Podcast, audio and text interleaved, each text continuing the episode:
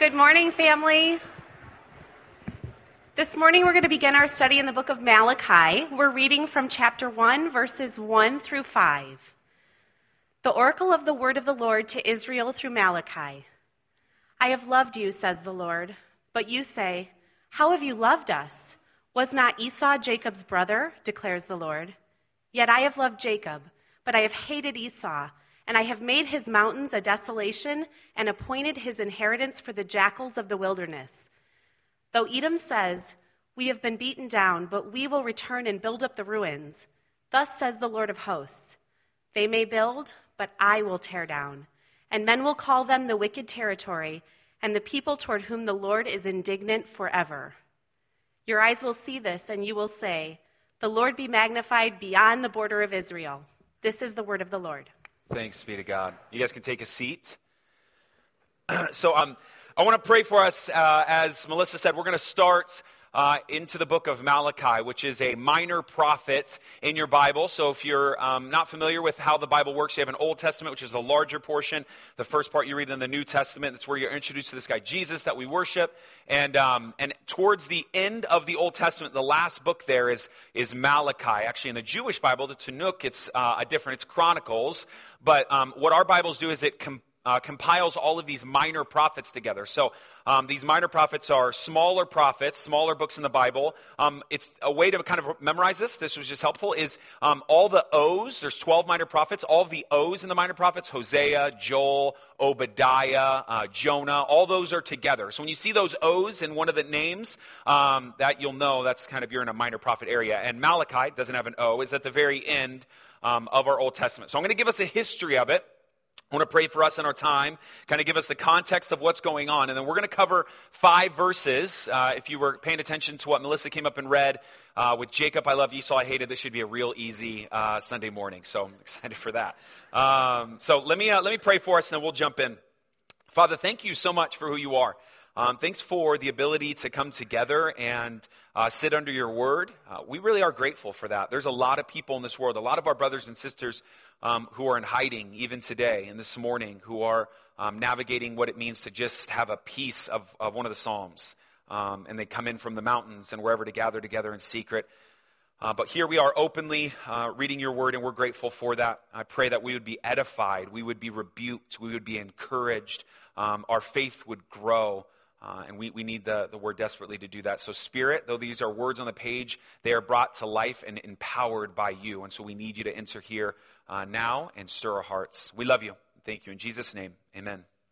So here's our historical context, okay? So if you're a Bible nerd, you're going to love the upfront stuff of where we're coming from. Our historical context is the people of Israel prior to this were acting very foolishly. And you see this a lot in the Old Testament. If you decide to pick this thing up, you'll see that this people, Israel, which the story is set on, is going to be important for our text today, cannot get it right. And they continue to rebel against what God has for them. As a matter of fact, there's a book called Judges that we've coined as humanity called the Cycle of Judges, where the people of God are acting foolishly. God punishes them by having another kingdom conquer them. They're conquered. They cry out for help. God rescues them. And then they're acting foolishly. They have another nation. It's the cycle that they're in.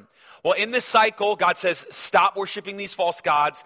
And we're not just saying like, well, they're worshiping money. They're doing terrible, terrible acts. They're sacrificing their children to false gods. Terrible, terrible things. And as they do this, God says, stop, but they won't stop.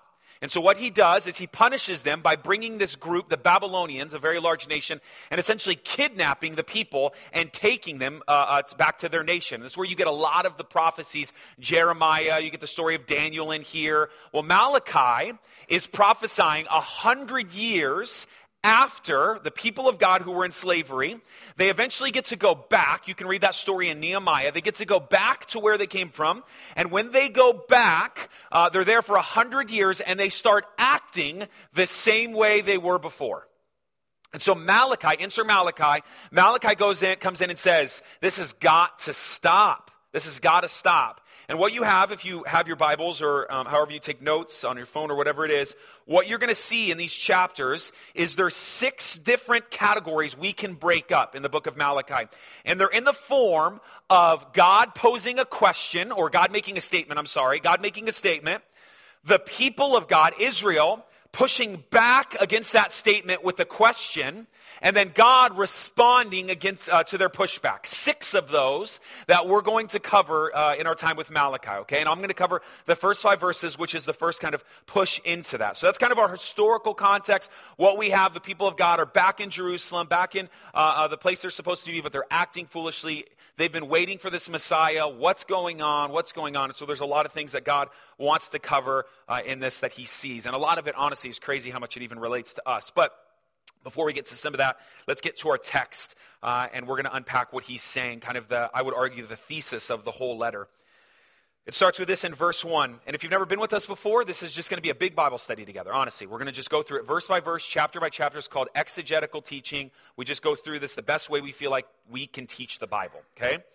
The oracle of the word of the Lord to Israel by Malachi. So verse 1, let's just stop there real quick. I want you to know from the jump, when you see that word oracle, the oracle of the word of the Lord to Israel by Malachi, I would argue, and a lot of commentators would argue, this is actually a better translation, the burden of the word of the Lord from Malachi. Malachi is setting a tone here and essentially saying, what I'm seeing is really, really hard, and it's going to be difficult to say, but we've got to call these things on the carpet. And this is what God is saying to me, so hear this out. And it's hard. It's not easy. And there's moments I can totally even resonate with Malachi where, and maybe you can, if you have a friend or a family member and they say they're following Jesus and you go, wait a minute, like, here's what I see. It's not easy to say that. And Malachi describes this as a burden, this burden that he's carrying. And so he speaks on behalf of the Lord here. And this is what it says in verse 2. This is what God says. I have loved you, says the Lord. But you say, how have you loved us? Now, I want you to see the word love there is in a perfect tense in Hebrew, meaning there's a continuation that goes on with this, a completeness that we can almost look to in the past tense with these continued ramifications. And that's important because if we just sit on this question, here is God making a declaration, I love you. I have loved you. I will love you. Now, before you just jump, my guess is a lot of us in the room right now are believers. My hope would be you would be able to make the declaration, I know God loves me.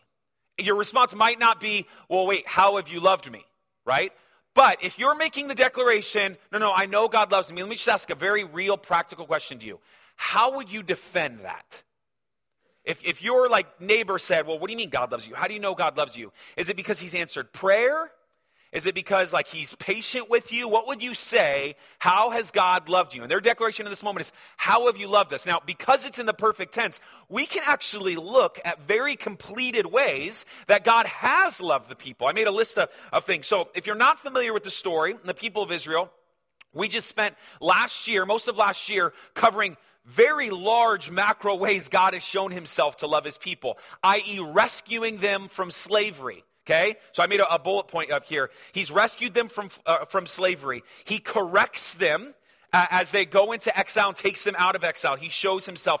He's freed them from the Babylonians just 100 years before this letter, even, and they're still asking this question. He gives them the law. He gives them the temple. He gives them the law, the temple, the city that they're in. He gives them food when they're hungry, water when they're thirsty. Dare I say he's patient even in this moment as he's going to answer the question to show, listen, he could smite us at any moment with lightning, but he is patient in this moment to go, here's how I loved you. The people of God in this text to ask the question, how have you loved us, is kind of crazy.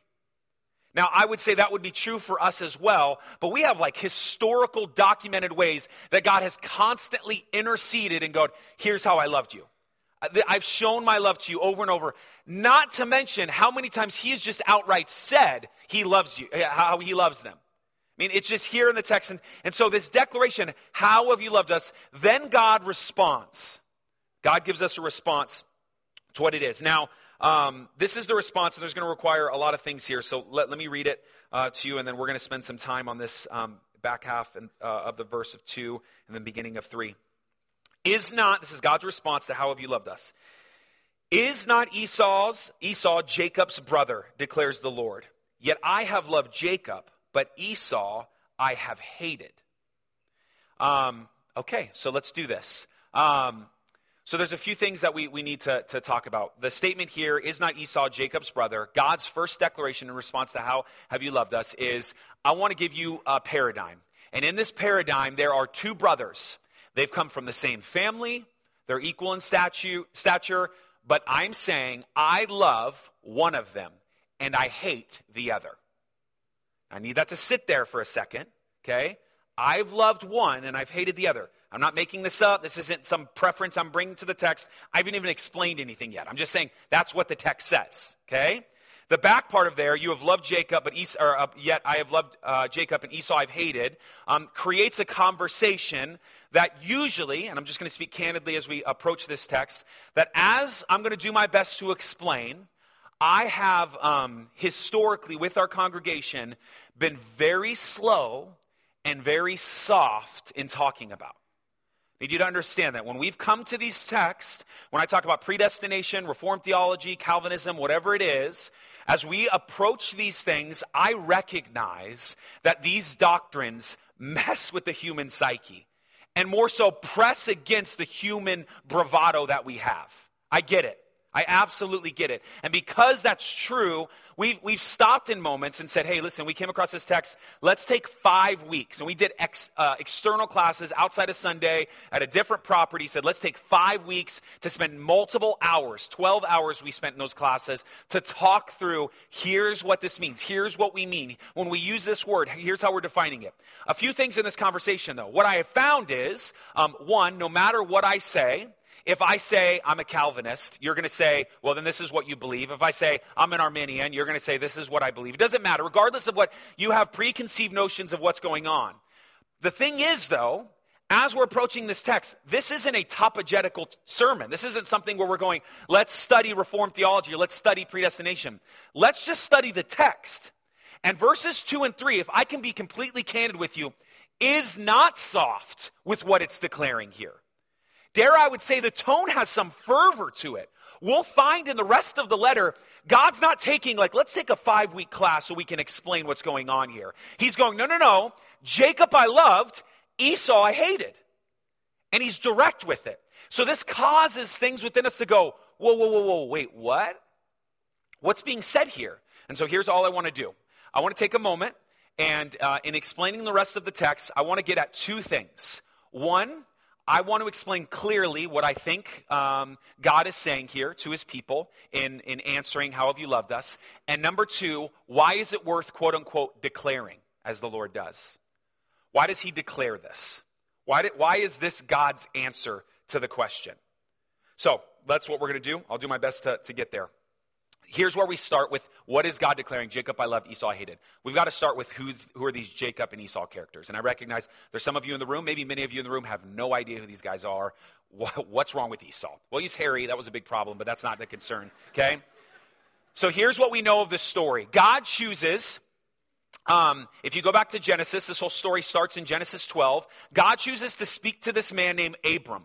And we don't know why he chooses to speak to this man named Abram, but he chooses this man named Abram out of a lot of people on the earth, and he says, through your family, I want you to know I'm going to be your God, and you're going to be my people. Abraham has a son, Isaac. Isaac has a son, Jacob, okay? Jacob has his name changed to Israel. And so from there, we get the Israelites. The Israelites are Abraham's descendants that God has chosen to bestow his blessing on. This is important. Regardless of how you feel, the story of the Bible is this. You may not like it, and that's okay, but this is the story. God could have chosen the Midianites. He could have chosen the Hittites. He could have chosen the Philistines, but he chose the Israelites. That's the story. That's the narrative. He could have chosen any nation. Now, to be clear, anybody is welcome to be part of this Israelite tribe as long as they follow what God puts in front of them. But the reality is he did not choose the Mandalorians, right? He chose the Israelites. This is what he declares. Okay, and so as we look at this, there's a few verses that affirm this that I want to read to you. I don't have it on the screen, but you can just listen. In Isaiah 41:8, it says, "But you, Israel, my servant, Jacob, whom I have chosen, a descendant of Abraham, my friend." In 1 Kings 8:35, it says this, "For you have separated from them all the peoples of the earth as your inheritance," the people of Israel. 2 Samuel 7:23 and 24, "And what one nation on the earth is like your people Israel?" Do you hear that separation? There's one nation like your people Israel. whom God went to redeem for himself as a people. For you have established for yourself your people Israel as your own people forever, and you, O Lord, have become their God. For whatever reason, God chose to be the God of Israel. That's just fact in the Old Testament. Now, we have ways of, as humans, to try to categorize things. And so what we have is doctrines to explain certain things when we come across something. Meaning, when we want to talk about us growing more like the Lord, how do we say every time, I'm just trying to grow more like the Lord, right? So we have seminary professors who lock themselves in closets for days to come up with really fancy words to say that's called sanctification, okay? And so what we have is we have a term here that this helps us understand what's going on. And the term is election. God has elected the people of Israel. That's what we have. The term to understand what's going on here in Malachi is God has made the declaration, I have elected Jacob and I have not elected Esau. Matter of fact, he goes on to say, I've hated Esau, which we'll get to, okay? But Jacob I have elected. And so the story, as we read it, is this idea of election. This whole idea, I think, is so clear. If you ever want to pick up Deuteronomy 7, this is what Deuteronomy 7 says. And we're going to actually look at Deuteronomy 7 a lot this morning, so I want to read it a few different times. For you are a holy people to the Lord, your God. The Lord your God has chosen you to be a people for himself, a special treasure above all the peoples on the face of the earth. The Lord did not set his love on you, nor choose you because you are more in number than any other people, for you were the least of all the peoples. But because the Lord loves you, and because he would keep the oath which he swore to your fathers, this goes back to Abraham, Isaac, and Jacob, the Lord has brought you out with a mighty hand, talking about Egypt, and redeemed you from the house of bondage, from the hand of the Pharaoh, king of Egypt. You can see it in there multiple times. The Lord God, he has chosen you to be his people. Just sit on that for a second. I get it. And I try to say this every time. This is where I start to soft pedal it a little bit. But like God is fervently making a declaration. You're going to see why this is so important. We don't just hide away or try to navigate why this doesn't mean what it's saying here. It is clearly making a declaration. God has decided to be the God of Israel.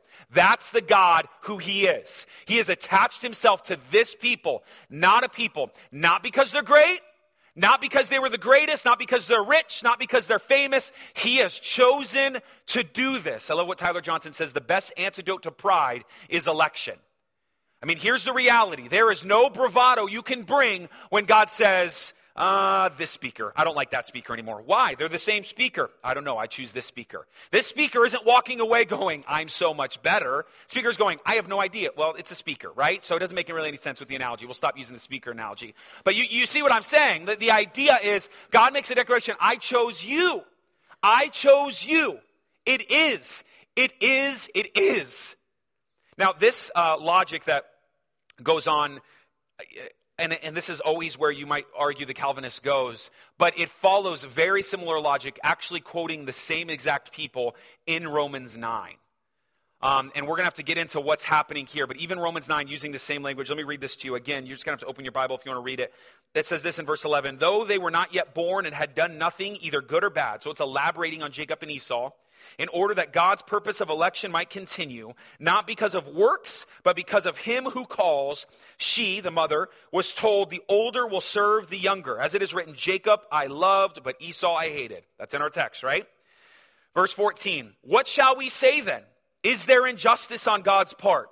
By no means. For he says to Moses, I will have mercy on whom I have mercy, and I have compassion on whom I have compassion. So then it depends not on human will or exertion, but on God who has mercy. For the scripture says to Pharaoh, for this very purpose I have raised you up, that I might show my power in you, and that my name might be proclaimed in all the earth. So then he, God, has mercy on whomever he wills, and he hardens whomever he wills. Listen, I'm not, even if I didn't explain anything with our text this morning, if you're a believer in here, you hold the word of God as truth, you've got to do something with that. You've got to do something with that. And doing origami gymnastics around the text to try to make things work is a lot more difficult than just going, okay, this is. I want to go to fairness. I want to go to what's right. I have definitions of how things should work. Nope, this is. I love what A.W. Pink says on this topic, and I think it's worth declaring here, and then we're going to continue on in our text. The only reason why anyone believes in election is because he finds it clearly taught in God's word. No man or number of men ever originated this doctrine. Like the teaching of eternal punishment, it conflicts with the dictates of the carnal mind and is repugnant to the sentiments of the unregenerate hearts. And like the doctrine of the Holy Trinity and the miraculous birth of our Savior, the truth of election must be received with simple faith. We see what we see here in the text and we go, okay, God, Jacob I loved, Esau I hated, you've chosen the people of Israel, other verses, and countless, when I say countless, hundreds of other Old Testament verses that make the declaration, I am the God of Israel. I've chosen Israel. Not because of what they did, but I've chosen Israel. Now, in this conversation, the reason this conversation takes 5 weeks more, semesters upon semesters to explain, is because where our minds go and where we want to begin to categorize things. And there's a lot of terms that you can look up. You can look up something called equal ultimacy. You can look up preteration, reprobation. You can look up something called double predestination. There's a lot of terms that we have to help us try to understand what's going on. But there is one term, because we're not going to get into those, because that's not what I think the text is doing here. There is one term that I think is worth all of us knowing based on what the text puts in front of us here, and it's the term corporate election, okay? The idea of corporate election, the theology and doctrine of corporate election, is the idea that God does not actually pick very specific people before the foundations of the earth to be his people, but rather he has chosen before the foundations of the earth, for example, for us, he has chosen the church. I knew I was going to have a church. I've declared that this is going to be the church. Now, he doesn't know or doesn't declare who's going to be those people inside that church. So corporate election is making that declaration.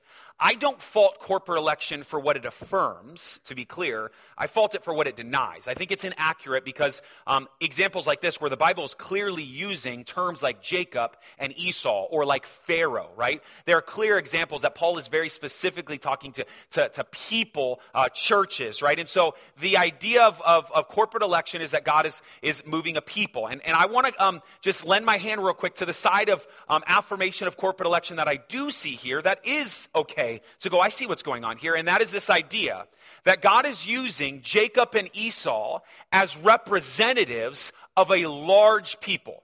So he's not just saying, Jacob I loved and Esau I hated. That's true. That's very true as an individual. That's where I think corporate election goes astray. But it's also true that Jacob is representing Israel, everything I've also declared, everything I've declared up to this point. But furthermore, and this is what R.C. Sproul says, if you're going to talk about Jacob, you've got to talk about Esau. And Jacob has descendants who are Israel. Well, so does Esau. Esau has descendants, just like Jacob's descendants are called Israel. Esau's descendants are called the Edomites. This is the other people that are declared here. And so I want you to look back at your text. Then God begins, again, answering this question, which we'll come back to. Answering this question, he begins to go in on these people, right? Edom. And you're like, why is God so angry at these people? What do they have to do with anything? This is what it says in the back half of 3. I have laid waste his hill country and left his heritage to jackals of the desert. If Edom says, we are shattered, but we will rebuild the ruins, the Lord of hosts says, they may rebuild, but I will tear down. And they will be called the wicked country, and the people with whom the Lord is angry forever. Your own eye shall see this, and you shall say, great is the Lord beyond the border of Israel. Okay, what is happening? A few things I want you to notice in this text. First of all, notice verses 2 and 3 were in the past tense, and now as we go to verses 4 and 5, the back half of 3 there and 4 and 5, he now works towards the future tense, which is interesting. Another part of this text, if we could just be honest, is it seems a little weird to say, here's how I've loved you. Watch how much I hate them. That seems weird, if we could just be honest, right? There's something that we go, oh, okay, like, yeah, you really don't like them, so you love me. And so we don't know what to do with the text, and this is where we need some theological education. This is where we've got to understand what's going on with the text and who these people are. So the history here is important. If you really want to know specifically about Edom and who they are, I'm going to explain it here in a second, but you can actually read about it in the book of Obadiah, the smallest book in the Old Testament. Very short, but it very much describes this people group, okay? And a lot of the minor prophets actually end up gelling together in this way. But here is Edom. Edom is, as I said before, Esau's descendants. Now, what we have and what we understand of history, specifically Old Testament history, is as Israel, Jacob, and Esau, Edom, as they continue on with their lineage and they grow, they continue to grow further and further in conflict with one another, to the point where Israel settles in Israel, Jerusalem, and Edom, they settle in the mountains just outside of Israel. And here's what you can understand. 100 years prior to this text, when the people of God, even further before that, that's when they were rescued out of Babylon, but even before, when the people of God are acting a fool, and God says, stop, or you're going to be punished, and then he has the Babylonians come in and kidnap the people of Israel. Well, as Israel is being taken into exile to Babylon, Esau's descendants, though they're family, they're related, they never come to their defense, number one. Not only do they not come to their defense, imagine for a second, Russia came in and just took all of America captive, right? Al Macken's like, that ain't never going to happen, right? Okay? But imagine for a second it happens, and we're all taken to Russia. Imagine for a second all that would be left here for Canada and Mexico to claim. Mexico to claim. Imagine everything that would be on there. Imagine how many TVs and couches and houses would be available for the Canadians that come down and go, I live here now, right? So not only do they not defend them, but Edom, family members of Israel, they see what's going on and they plunder what's left in the city. Not only do they plunder, but there's a few stragglers. We understand from history, there's a few stragglers of Israel left over. Do they help those stragglers? No. What history tells us is they kill them. So now you have this people, Edom, who not only is not helping, but quite literally and figuratively sees themselves as above Israel as they're in the mountains looking down on Israel. They see themselves as a better people, though they're family members. And so there's this huge family feud that's going on here. And so Israel is acutely aware of how much Edom hates them, and even their own hearts on their worst days, how much they hate Edom. And God makes the declaration, I've chosen you, I've seen Edom, your enemy, and I'm telling you, I'm against them. The same way he is against the Patriots, right? I'm against them, right? But I'm for you, apparently like he is for the Titans right now. It's magical. The idea of what we see going on here is God is making a declaration and positioning these two people who are at odds with one another, and God is saying to Israel, I have your back, I'm your God, I'm against your enemies. I'm against your enemies. I've chosen. And they can say, we'll do it. We'll rebuild. But they can't rebuild without me. You know what's really crazy about this? In Hebrew, Edom has the same exact letters and the same exact order as the Hebrew word for humanity, or Adam. And it's almost like there's this parallel in the book of Obadiah where God is making a declaration. This is true for all of humanity. You can do nothing that I don't allow. If I am not for it, you can build, but I will tear down. And in your pride, I see it. And I'm telling you, I'm against it. This is what's going on in the context of our text here. Now, with all that being said, it doesn't answer, and this is where I've got to finish. Why is God saying it so fervently? Why is God making this declaration? And let's go back. What's the question that he's answering? What's the question here?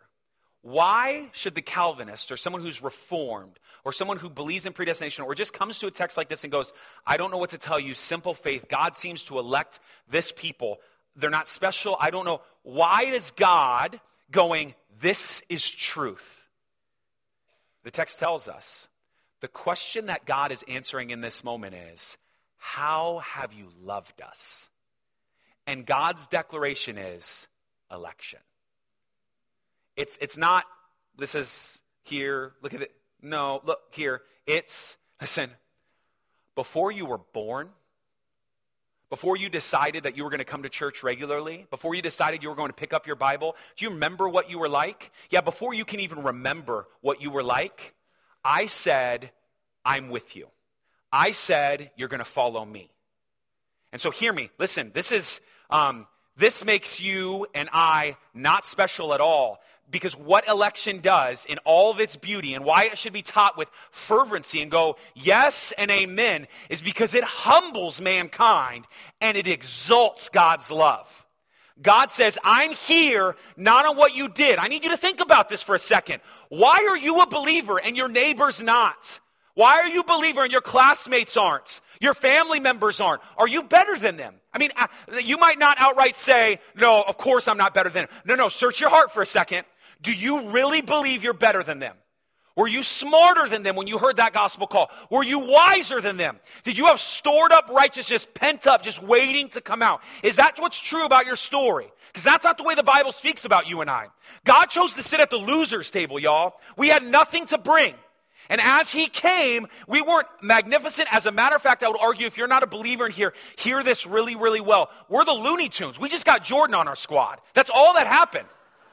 And so you're Peppa Pig thinking you're awesome, and Jordan's going, I'm beating the Monstars, right? And so here's what we have, a declaration of not awesomeness, not bravado, not righteous swag that we've always talked about, but an idea that God says, listen, I love you. I have chosen you. Let's go back to our Deuteronomy text so you can see this real clearly. Deuteronomy chapter 7. Look at the declaration again. We passed over it, but hear this. This is crazy. For you are a holy people to the Lord your God. The Lord your God has chosen you to be a people for himself, a special treasure above all the peoples on the face of the earth. There's election. God has chosen you to be this certain people. Here it is. The Lord did not set his love on you, nor choose you, because you are more in number than any other people, for you are the least of all peoples. You ready? But, he didn't do it because you were awesome, but because the Lord loves you.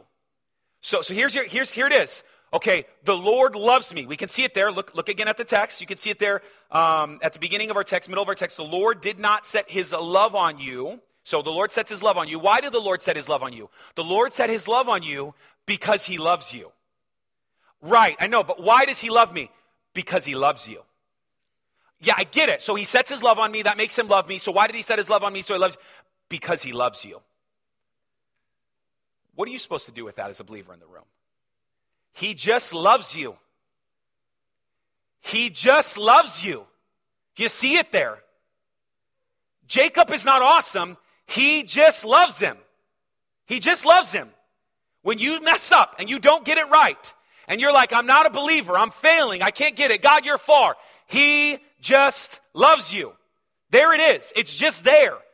But what? It doesn't matter. Forget fairness for a second. Focus on election for a second. The God of the universe has chosen to love you. It just is. Why does he love you? Because he loves you.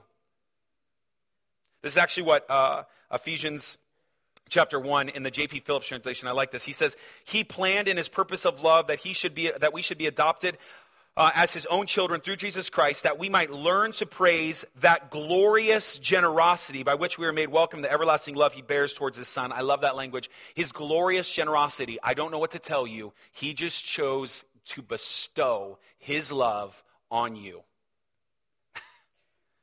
There's a quote by J.A. Metters, who works for the Gospel Coalition. I thought this was helpful.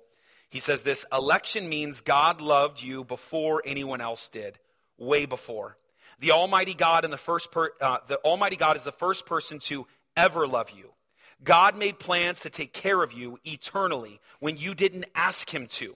God decided to give you an inheritance with the Son without getting second opinions or calling your references. Why did God show you this mercy?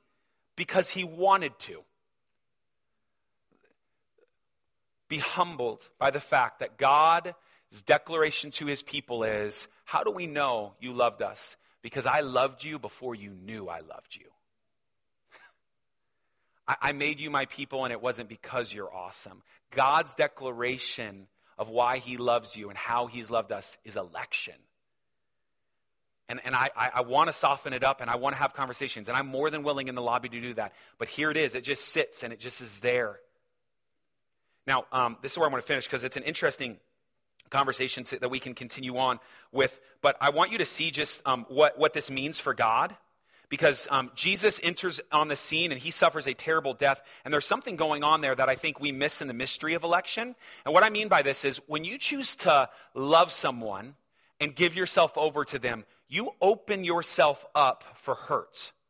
Now, that's a weird way to think about it, but let me give you an example. On Friday, and I don't know if I only have these dreams. I got to see a counselor. I have no idea. But I had a dream that Candace, the woman who was just up here, my wife who exists, she didn't want to be with me. Not her fault. It was my own dream, okay? She didn't want to be with me. And I woke up on Saturday morning. Saturday morning's a big sleep-in day for the Myers house. I woke up, and I immediately went up to cuddle up next to her. And this is what I said. I'm not saying it's right. This is what I felt based on the dream. Because in the dream, I kept wanting to be with her. And she just wouldn't want to be with me. She wanted to be with this nerdy guy. I was like, what's happening right now, okay? And so I want to be with her. And I cuddled up next to her when I woke up. And when you wake up from that dream, you're still feeling the feelings that you felt. And I cuddled next to her and I go, man, the Lord showed me you have power over me. It sounds crazy. And nobody would process love. I'm not saying that's the way you should think of love. You have power over someone. But I realized in that moment, me choosing to love Candace and Candace choosing to love me back, but more importantly, me giving myself in love to Candace, Candace has a power over me that nobody else in the room has. She could absolutely hurt me like nobody else here combined. If all of you but Candace said, I don't want anything to do with you, you're the worst, I would be like, dang, that really is awful. But if Candace said it, it dwarfs all of you. No offense. It just is.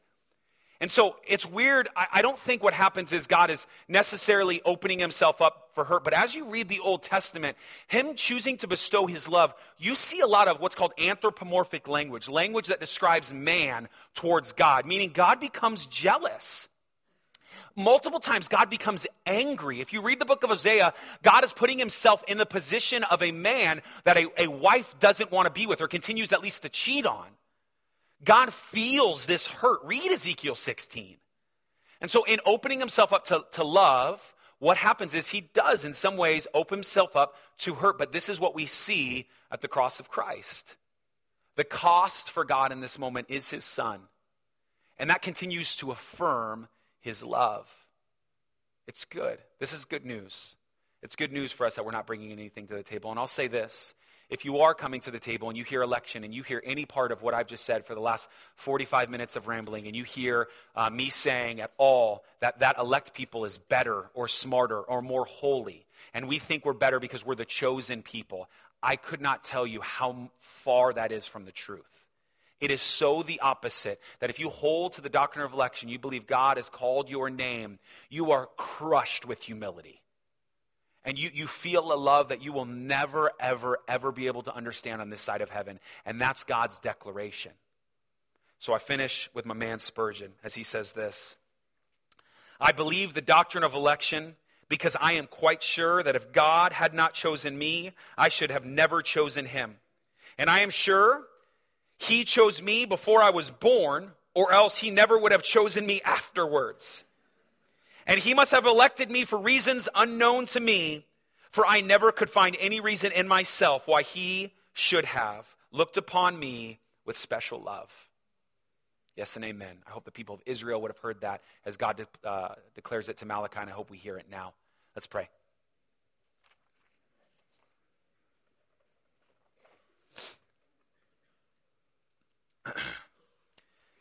Heavenly Father, we are humbled by the first 5 verses in Malachi. We're humbled by the fact that the declaration that you give in response to how you've loved us is that you loved us before we knew we were loved, before we were born, that you say to the people of Israel, you are my people. And they continue to bestow acts that they don't even want to be your people, and yet you say, you are my people. That's so true for us. I know it's true for me. And so just the declaration of the song that we even sang, that as we continue to champion sanctification and continue to move towards holiness, it is not I, but Christ within us. It's not us doing anything or bestowing anything, but we were chosen by you, and we're grateful for that. I pray, God, that everything that may be going on, just very specifically for all the minds in the room, the heart might sometimes receive it, but the mind pushes back. I pray whatever questions are bubbling up, I pray this would be the start of a conversation for everyone in the room and not the end of it, that we would seek out what this really means if we disagree and find what the text tells us. Let's be good Bible students as we continue to study Malachi together. We love you. In Jesus' name, amen.